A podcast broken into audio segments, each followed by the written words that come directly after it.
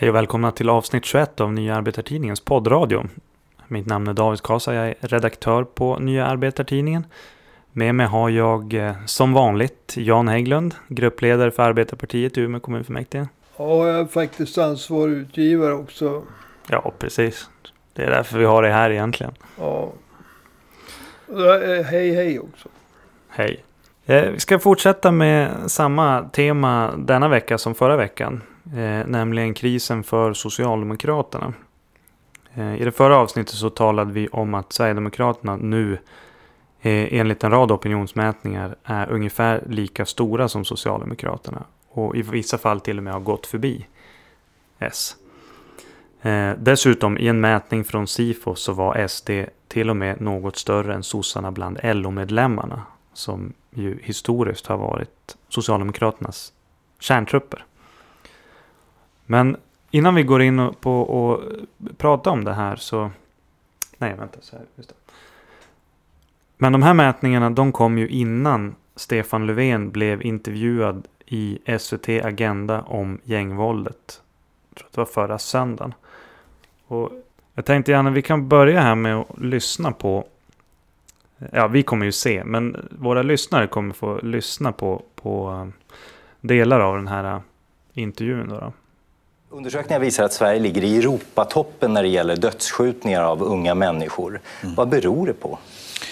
Det var, om man går tillbaka eh, lite grann i, i tiden så, så, var Sverige förskonade från den här typen av, av brottslighet medan andra länder hade det problemet och då kanske vi inte riktigt såg det komma och det här har utvecklats under lång, lång tid. Vi hade förut eh, eh våldsbrott och, och eh, Eh, Eh, dödande som var mer eh, inom låsta dörrar så att säga, i en lägenhet eh, mellan missbrukare eller i, nära relationer. Det har minskat. Nu har vi den här typen av brottslighet istället. Och, eh, vi kanske inte såg det komma. Eh, nu har vi från dag ett när jag tillträdde arbetar vi med eh, just detta, att se till att knäcka den organiserade brottsligheten. För nu sker ju dödandet ute på gator och torg. Men vad beror det på att just Sverige sticker ut här? Eh, som jag sa så tror jag att vi, vi, vi hade en annan, eh, ett annat dödligt våld i Sverige förr som då har minskat medan andra länder hade den här typen av problem. Och vi såg nog inte det riktigt komma att, att också Sverige skulle kunna få den utvecklingen. Och det här är något som har, som har skett under, under lång tid. Så det... Varför har vi fått det då? Ja, men, återigen, vi har inte varit riktigt förberedda på att det också skulle kunna eh, drabba oss. Vi hade inte den typen av våld då, och då så, eh, men nu har vi det och det är därför vi måste bestämma oss. Det gäller men jag bara undrar, för mycket av både fattigdomen och utanförskapet och eh, gängbrottsligheten är ju eh, numera etnifierad. Det är, liksom, den är, den, eh, det, fin, det är mycket fler människor med utländsk bakgrund som både är fattiga och utsatta och som finns i de här gängen. Utav de... Kopplar du ihop invandringen med segregationen? Nej, jag kopplar ihop, eh, som jag säger, segregationen beror på att eh, det är för låg sysselsättning, för hög arbetslöshet i, i de här områdena. Men det hade ju varit oavsett vem som hade bott. Om du så sätter dit människor som är födda i Sverige under samma förutsättningar så får du samma resultat. Ja, Janne, vad är din kommentar till det här vi såg? Ja, att eh, Karn har ju totalt kört i diket. Det är min kommentar. Mm. Ja, det är som att se en eh, bilkrasch i slow motion. Mm. Det är lite pinsamt också att se. Ja, alltså det här med, vi såg det inte komma. Alltså skjutningarna i Malmö. Det var ju någonting som det pratades om 2013, som jag minns det, 2014. Mm. Då Stefan Löfven tillträdde som statsminister 2015. Alltså, speciellt Malmö. Men, men sen fanns det ju naturligtvis kring de andra storstäderna också. Men att, att säga att vi såg det inte komma. Så kan man säga när man valde. Man medvetet valde att inte se mm. det hela komma. Du menar på att man, man, kan inte som, man kan inte säga ingen såg det komma? Ja, alltså om man tror att Sverige är en isolerad ö. Om man tror att Sverige är annorlunda än alla andra länder. Och att saker som gäller i resten av världen, Europa, inte gäller i Sverige. Då kan man säga så. Och om man dessutom är som de tre aporna. Inte se, inte höra och inte varna. Mm. Då kan man säga som Stefan Löfven sa. Och så, dessutom kan man säga det tre gånger också. Jo.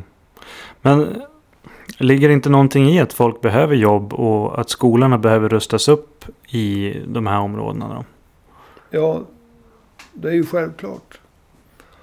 Och eh, när Sverige åtog sig att bedriva en, en ny och kompromisslös asylpolitik. För det gjorde Sverige i samband med alliansens uppgörelse med Miljöpartiet 2011. Och sen ökade, ökade de as antalet asylsökande och antalet som fick eh, uppehållstillstånd eller medborgarskap. Mm. Då ökade också behovet av eh, lägenheter. Behovet av arbetstillfällen. Men det svenska samhället, speciellt 2015 eh, när det kom 163 000 asylsökande. var ju inte på något sätt förberett på det här. Utan varför vi säger, varför vi skrev den nya kompromisslösa asylpolitiken. Det var ju för att i alla andra frågor måste man ju som fundera innan man genomför en reform. Mm. Är den finansierad? Är den inte? Men det som hände efter alliansens överenskommelse med Miljöpartiet 2011. Det var ju att allting annat fick stå åt sidan. Och de behov som man skulle ha haft, till exempel när det gäller bostäder, när det gäller arbetstillfällen. Inte planerar man för det. Det var bara en enda sak som gällde. Vi ska ta emot många, många fler asylsökande än andra länder i Europa. Mm. Ja, det är ju inte den attityden man har med sjukvård direkt. Vi ska satsa på att vi har en bra sjukvård. Allt annat får stå tillbaka. Nej, utan i alla andra frågor, alltid, så har man funderat. Vad, vi, vad, vad behöver vi? Och vad kan vi tillgodose? Och så lägger man fram sina idéer och förankrar dem. Exempelvis i en valrörelse. Mm. Det var ingen som hade gått till val år 2014 på att det skulle komma 163 000 asylsökande till Sverige år 2015. Nej. Och det var ingen som hade sagt till kommunerna att de skulle planera för bostadsbyggande. För i så fall hade man inte behövt eh, ställa upp militärtält. Man hade inte behövt öppna nedlagda fängelser. Man hade inte behövt förlägga folk i skolor med bristfälliga toaletter. Och ändå tvingas ha folk sovande utomhus i Malmöområdet. Mm. Så det Stefan Löfven inte såg komma. Det är ord som han har hittat på i efterhand. Jag menar, det sköts redan 2013, 2014, 2015. Mm. Den organiserade brottsligheten hade redan börjat slå sitt grepp om samhället. Men att Sverige då skaffar sig enormt stora eh, utgifter i och med den kompromisslösa nya asylpolitiken. Mm. Det, måste ju, det ena måste ju läggas till det andra. Ja. Alltså det handlar ju i slutändan om integrationen. Mm. Alltså klarar man av att integrera människor. När det, samhället inte på något sätt är förberett.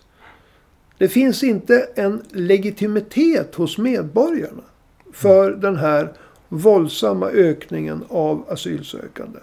Det finns ingen förberedelse hos kommunerna. Alltså det tar ganska lång tid innan man sätter spaden i marken. Från det beslut fattas. Sen sätter man spaden i marken och sen är folk beredd att flytta in. Det tar lång tid. Mm. Det tar oändligt mycket längre tid än för flyktingar från Syrien att vandra genom Europa till Sverige. Ja, det var ju inte heller direkt så att före 2014, 2015, alltså att det fanns bostäder åt alla. Man har pratat om bostadsbrist långt före. Man har pratat om arbetslöshet bland ungdomar långt före. Ja, och, Eh. och eh, skjutningarna fanns långt före. Ja. Så att när han säger det här med vi såg det inte komma. Vi hade en typ av våld. Tros, alltså det verkar ju som att Karn på allvar tror att våldet är någon sorts nollsummespel. Jo, faktiskt. Jo, han pratade om att det var våld i hemmet först. Och sen så hade våldet i hemmet minskat. Och då är det som att då, då ökade våldet någon annanstans i samhället. Ja. Det är som att han tror att det är någon sorts nollsummespel. Ja, våld är ett sorts väsen som flyter runt. Ja. Och det är det inte. Nej. Utan om ett samhälle är segregerat så kan vissa åtgärder få effekt på vissa eh, områden. Mm. Men det är helt andra insatser som man måste förutse så att de aldrig uppstår Mm. på andra delar av samhället. Jo, precis. Och Stefan Löfven, han, han verkar ju fullständigt ha... Kör, alltså han, han vet inte vad han ska säga. Nej. Alltså han borde säga så här. Vi var dum. Mm. Vi erkänner att vi var dum. Vi har skaffat oss ett litet helvete. Och nu måste vi försöka åtgärda det. Vi ber om ursäkt. Mm. Vi har misslyckats. Alliansen har också misslyckats. Det politiska etablissemanget har misslyckats. Mm. Ja, det har ju Kristersson i alla fall varit mer ärlig. Ja. Han har ju sagt, ja, jo, vi hade en del i det här. Ja. Faktiskt. Men det krävs en insikt. Och vad, I grunden, alltså vad Stefan Löfven inte visar. Alltså det är inte... Han får kritik för vad han säger. Mm. Men det jag tycker är mest anmärkningsvärt, det är vad han inte säger. Han visar ingen insikt. Nej, Du kan förlåta de, de flesta om de visar insikt. Men det gör han inte. Utan han ältar gång på gång. Ah, vi såg inte det här komma. Jag menar, Mm. det håller inte. Nej. Inte om man inte har valt att inte se resten av världen. Europa. Men det gör ju att alltså, vi, vi kommer ju till en, en, en fråga här. Men Håkan Juholt, han avgick när sossarna låg på 24,6 procent. I, eh, det var Sifos mätning då. Idag så ligger Socialdemokraterna så lågt eller lägre i alla mätningar. Så är, är det dags för Löfven att avgå? Ja, alltså det är ju Socialdemokraternas eh, problem att lösa. Eh, ska man spekulera så handlar det ju om att vem ska de sätta in istället? Mm. Det snackas en massa om Ygeman, men han har ju fått avgå ur riksdagen en gång, eller som minister en gång. Jo. Och eh, nu är han bra på att snacka, men eh, gängvåldet kommer att finnas kvar i alla fall. Jo. Så länge inte Socialdemokraterna förstår att de har misslyckats totalt med integrationspolitiken. Och de har ingen, ingen trovärdig förändring av integrationspolitiken. Alltså de har ingen analys av varför integrationspolitiken har misslyckats. Vad tror du? Ygeman är ett alternativ. Det finns ju andra sådana här som, som dyker upp lite då och då i debatten. Daniel Suhonen och liknande. Finns det någon av de här som skulle kunna ta över? Efter Löfven? Ja, alltså om vi Om vi tillåter oss att spekulera lite. Ja, om vi tillåter oss att spekulera så skulle vi ju kunna önska oss tillbaka till 1960-talet. För att när man läser vad Daniel Suhonen säger så är det ju inte att han har några lösningar på dagens problem. Utan Nej. han vill ju mer göra en tidsresa tillbaka till 1960-talet. Jo, precis.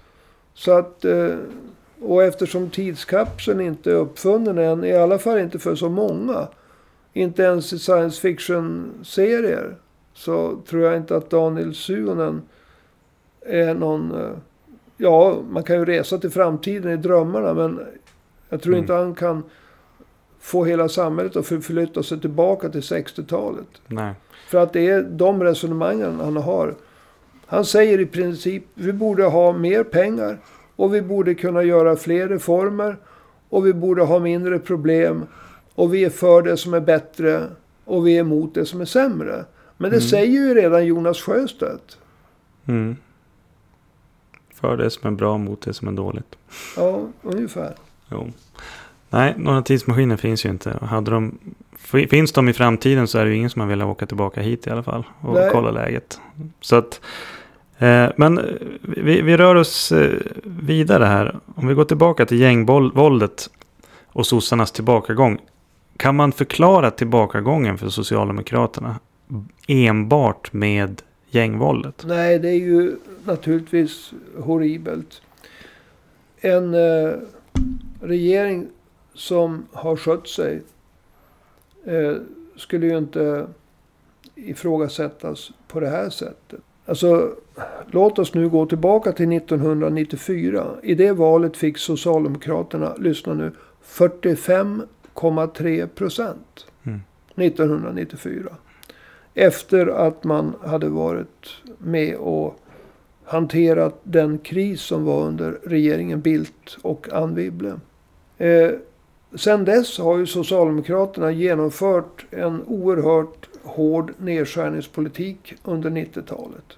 Och eh, om man nu får prata som en eh, försäljare. Alltså Socialdemokraternas varumärke tog fruktansvärt mycket stryk under 90-talet. På grund av att de nedskärningar som ägde rum under 90-talet de skakade den offentliga sektorn i grunden. Och den fortsatte, alltså när historien skrivs så kommer 90-talet att gå till åtstramningarna och nedskärningarnas årtionde. Efter det så kom ju alliansen. Och de genomförde stora skattesänkningar. Mm. Som inte Socialdemokraterna på något sätt har tagit tillbaka. Nej. Nej, de har ju kommit med nya nu Ja, till och med. de har sänkt eh, skatten för de allra rikaste. Värnskatten, 6 miljarder Mm. till de allra rikaste. Men parallellt med att man har gett sig på sin e- sitt eget välfärdsbygge. Och det började 1994. Så är det ju en lång period då Socialdemokraterna och borgerligheten har förändrat integrations... Nej, eh, flyktingpolitiken. Alltså det här är ju en sak som är anmärkningsvärd.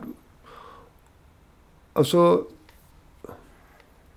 år 2015 så tog Sverige, tror jag, emot drygt sex gånger så många asylsökande som EU-snittet.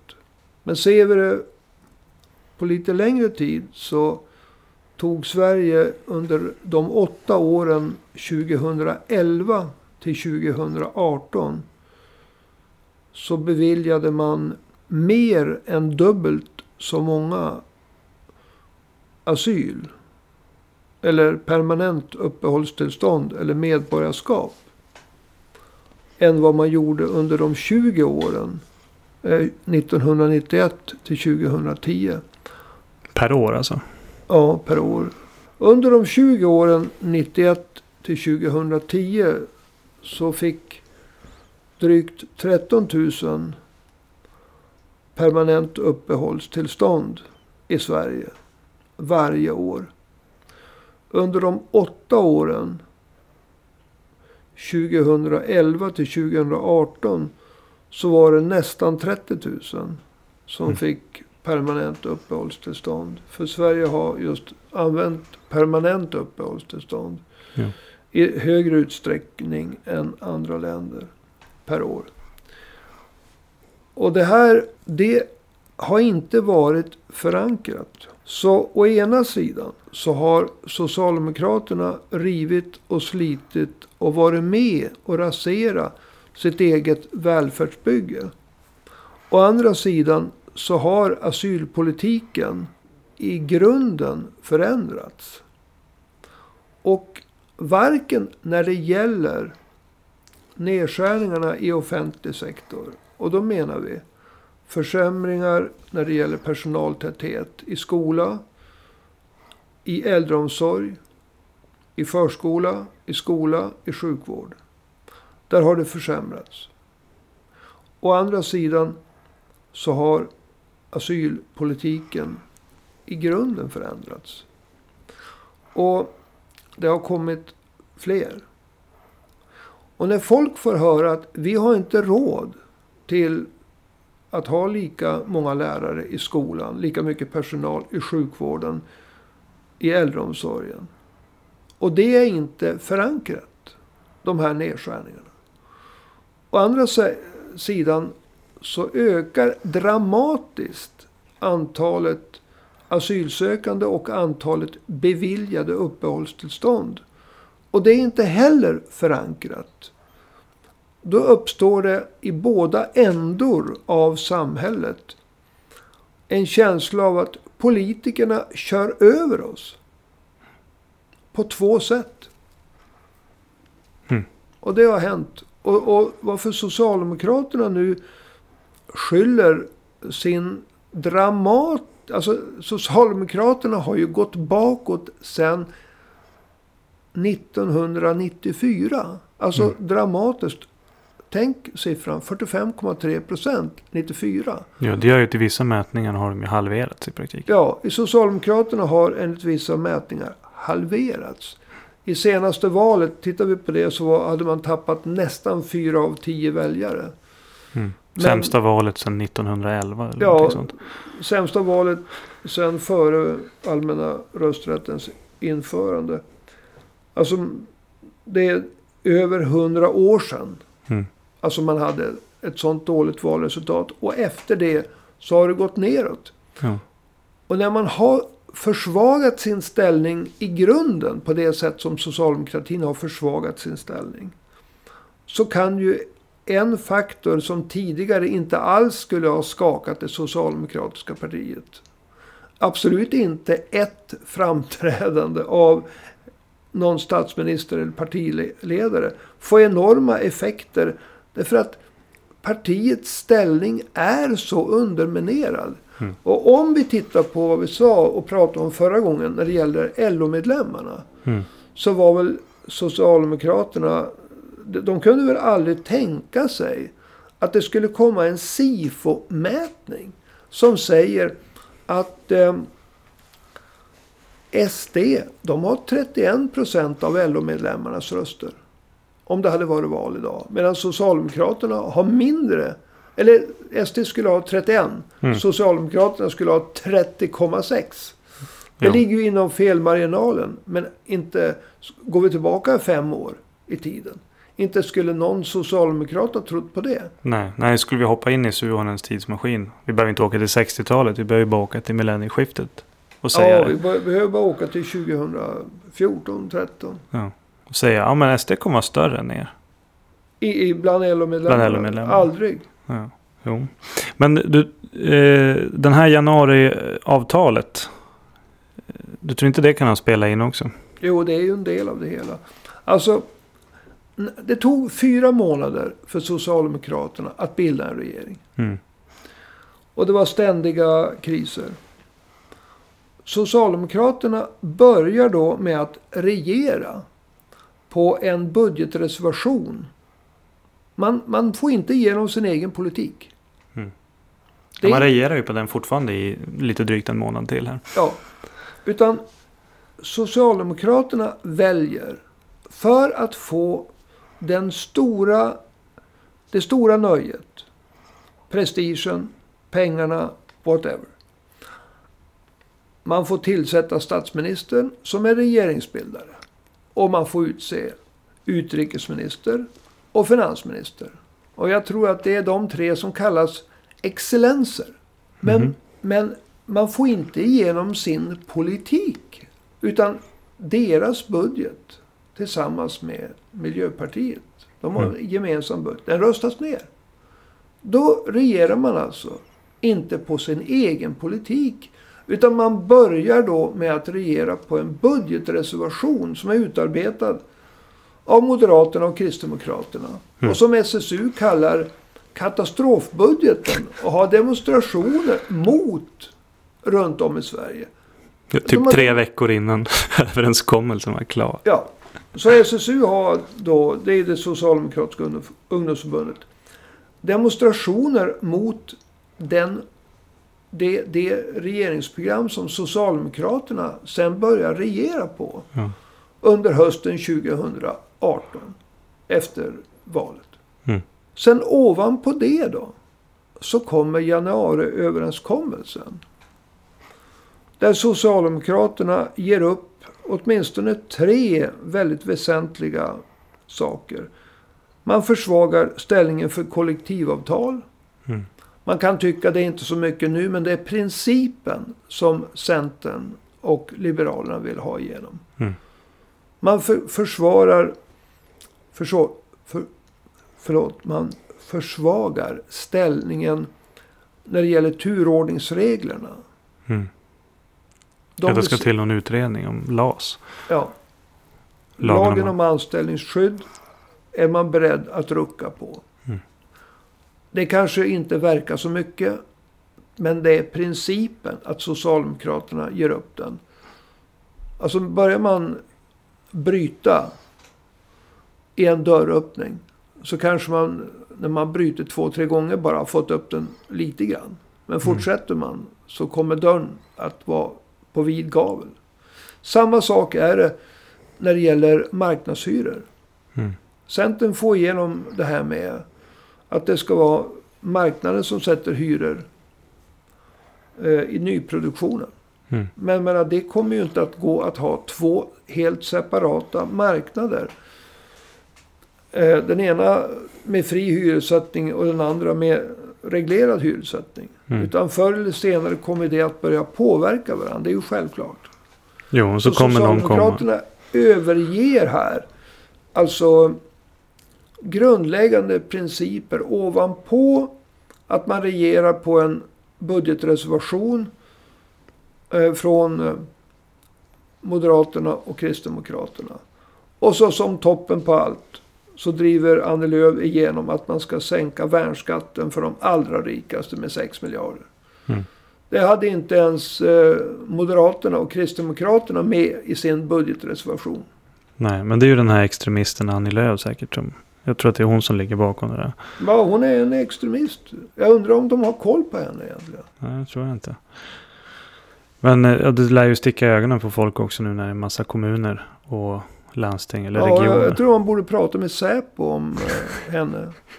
Precis. Helt klart.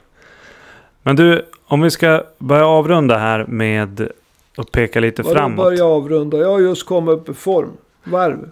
Ja, men jag tänkte det. Du får liksom go out with a bang. Jag har inte tänkt gå out. Men banga ska jag göra. Ja, nej men eh, vi var inne på det i början här va? Att Stefan Löfven han vägrar ju prata om integrationspolitiken i intervjun där. Skulle vi kunna ta, om du kan peka ut en del punkter, alltså förutom det uppenbara, vi kan inte ha fri invandring till Sverige. Ja, finns- det kan jag göra. Finns det några punkter i, ett, i en sorts program för integrationspolitiken som...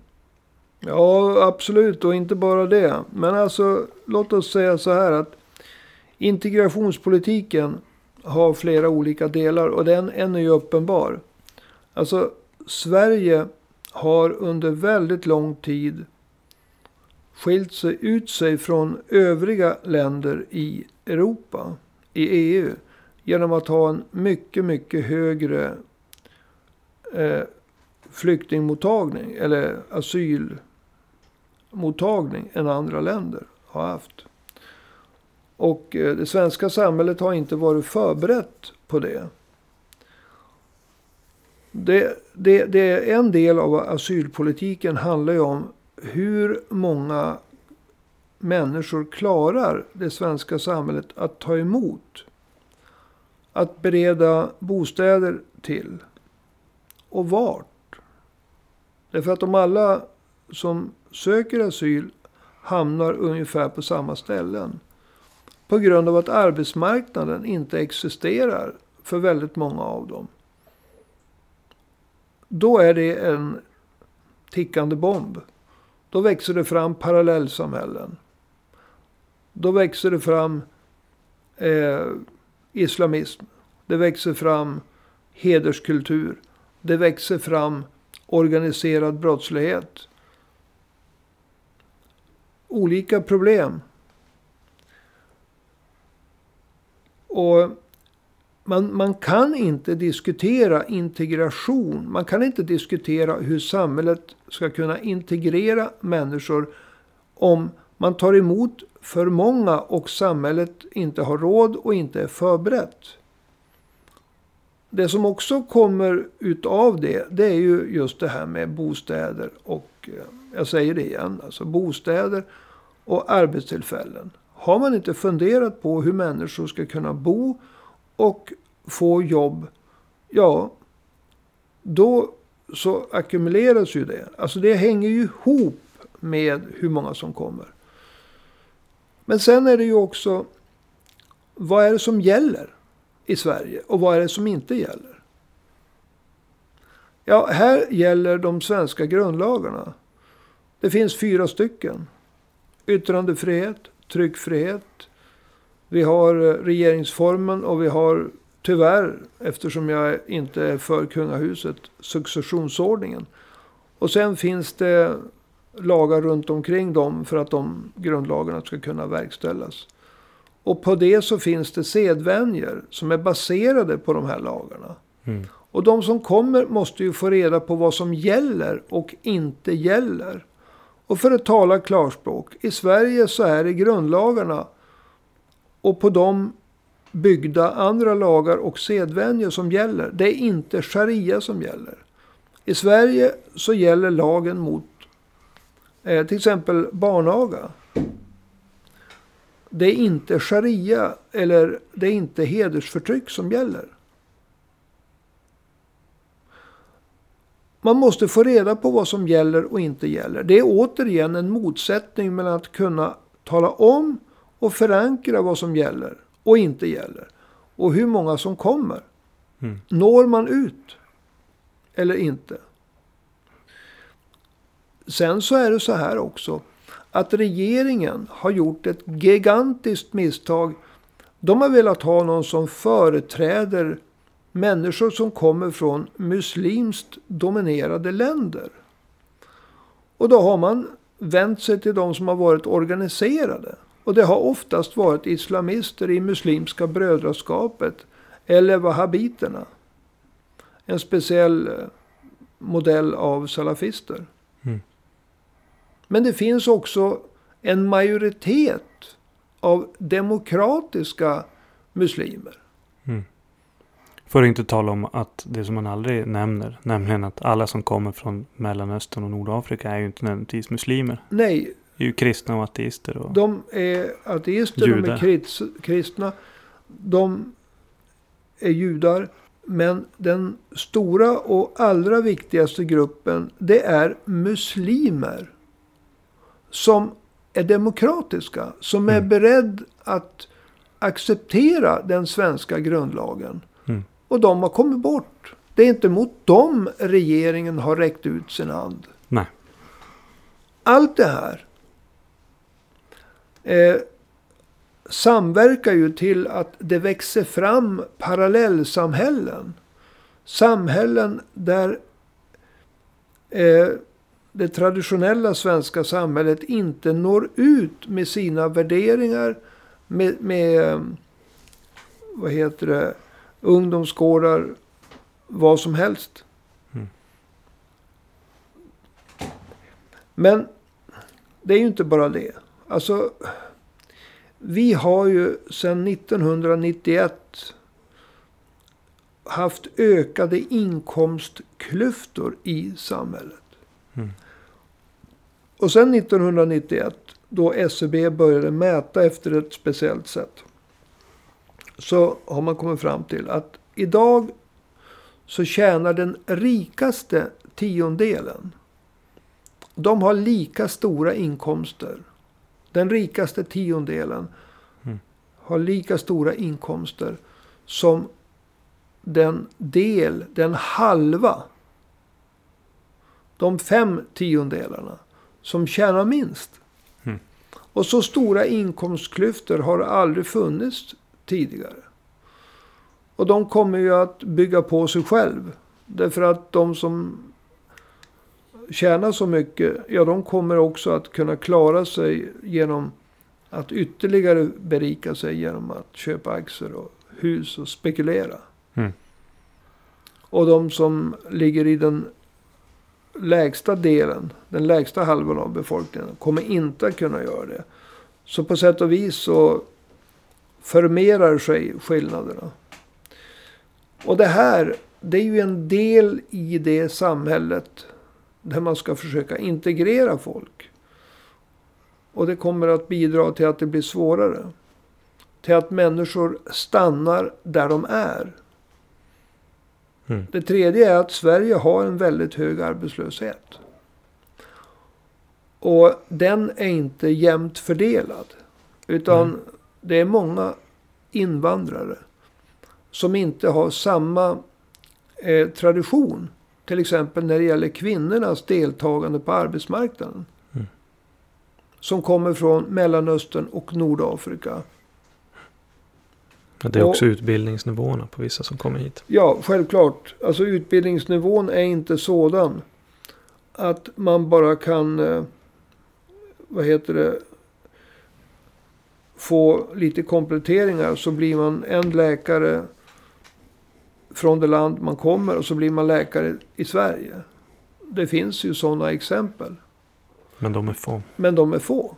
Det finns däremot en hel del exempel där man har ingen eller bristfällig skolgång. Och de är, fil- de är fler. Jo. Så att om, om, vi, om vi tittar nu på eh, arbetsmarknaden.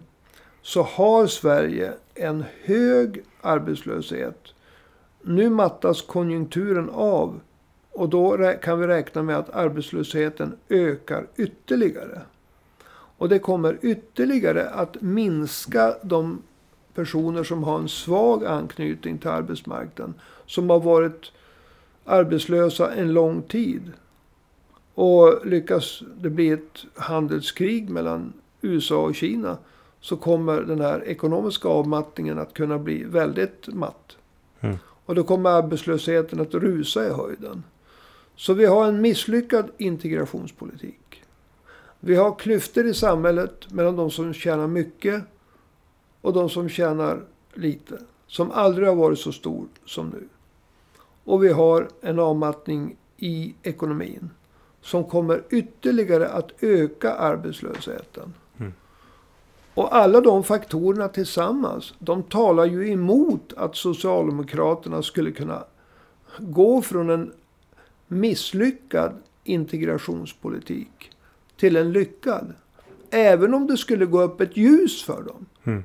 Så är det ju plötsligt den materiella basen i form av pengar och möjligheter borta. Ja. Men sen är de ju bakbundna av att de samarbetar med både Miljöpartiet och Centerpartiet. Ja visst, det är de också. Så att när Socialdemokraterna diskuterar Socialdemokraternas problem. Så diskuterar de ju för det första inte rätt problem. De har ingen bra analys av varför de har misslyckats med integrationen. De har inte ens kunnat definiera att majoriteten av muslimer är demokratiskt sinnade. Därför att de drar dem alla över en kam. Och ja, det skulle man kunna säga en hel del negativt om. Mm. Men till det kommer ju ytterligare problem. Och Socialdemokraterna verkar varken kunna erkänna att de har misslyckats med integrationspolitiken.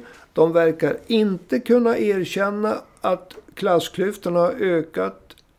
Och de klassklyftorna, inkomstskillnaderna, har ökat oavsett vilken regering det har varit. Ja.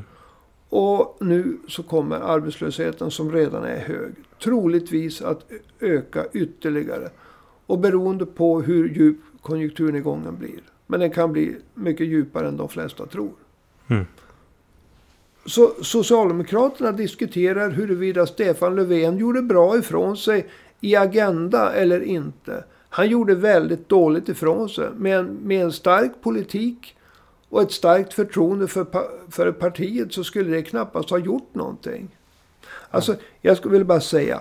Varken S eller SD har någon väg framåt. För visserligen har SD sagt att det har kommit för många invandrare. Det har de inte, sagt sedan 1989. Ja, då de var ett nazistiskt parti. Mm. De är inte ett nazistiskt parti idag. Det är helt fel att säga det. Men de har alltid sagt den saken. Mm. Men inte har SD uppmärksammat att eh, klassklyftorna, inkomstskillnaderna, är större idag än sedan man började mäta 1991. Inte har Nej. SD någon beredskap för att hantera en hög arbetslöshet som troligtvis kommer att bli mycket högre. Nej. Alltså jag säger varken S eller SD har framtidslösningar. Vad vi behöver är ett riktigt arbetarparti som utarbetar en ny integrationspolitik som måste basera sig först och främst på två saker. Och det är en realistisk invandringspolitik. Alltså mm. ett realistiskt antal asyl beviljningar. Man måste hamna på samma nivå som EU-snittet. Mm. Och den andra saken är att man måste bygga medvetet broar till i första hand de demokratiskt sinnade muslimerna. Som är beredd att acceptera de svenska grundlagarna. Och att de står över sharia. Och de finns. Mm. Men man, då måste man erkänna att det finns en konflikt. Att det finns islamister som inte accepterar den svenska grundlagen.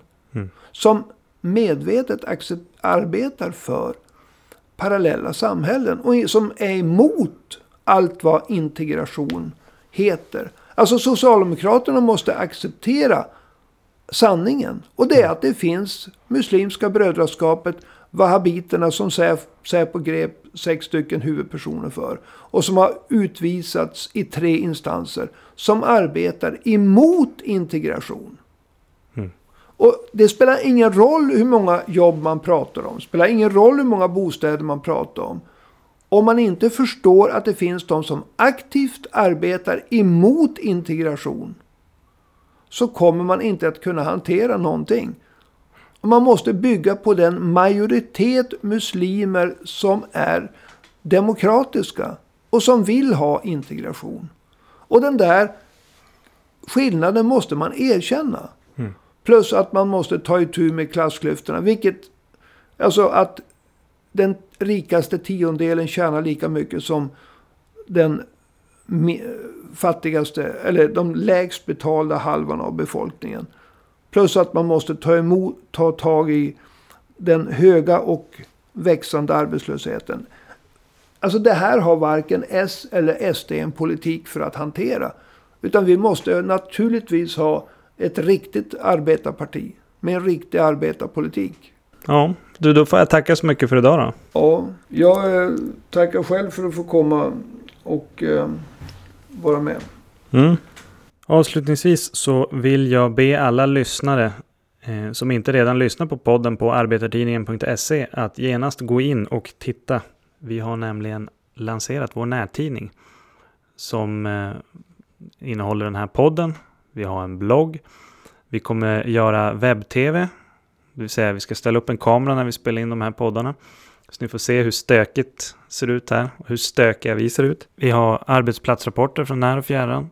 Vi har rekommenderat olika dokumentärer, radioprogram och annat. Bland annat så finns det en eh, konkurrerande podd som eh, intervjuade Janne Hägglund här i veckan som jag kan rekommendera folk att gå in och lyssna på. Den heter Amerikanska nyhetsanalyser. Den har en annan politisk inriktning i grunden, en konservativ podd.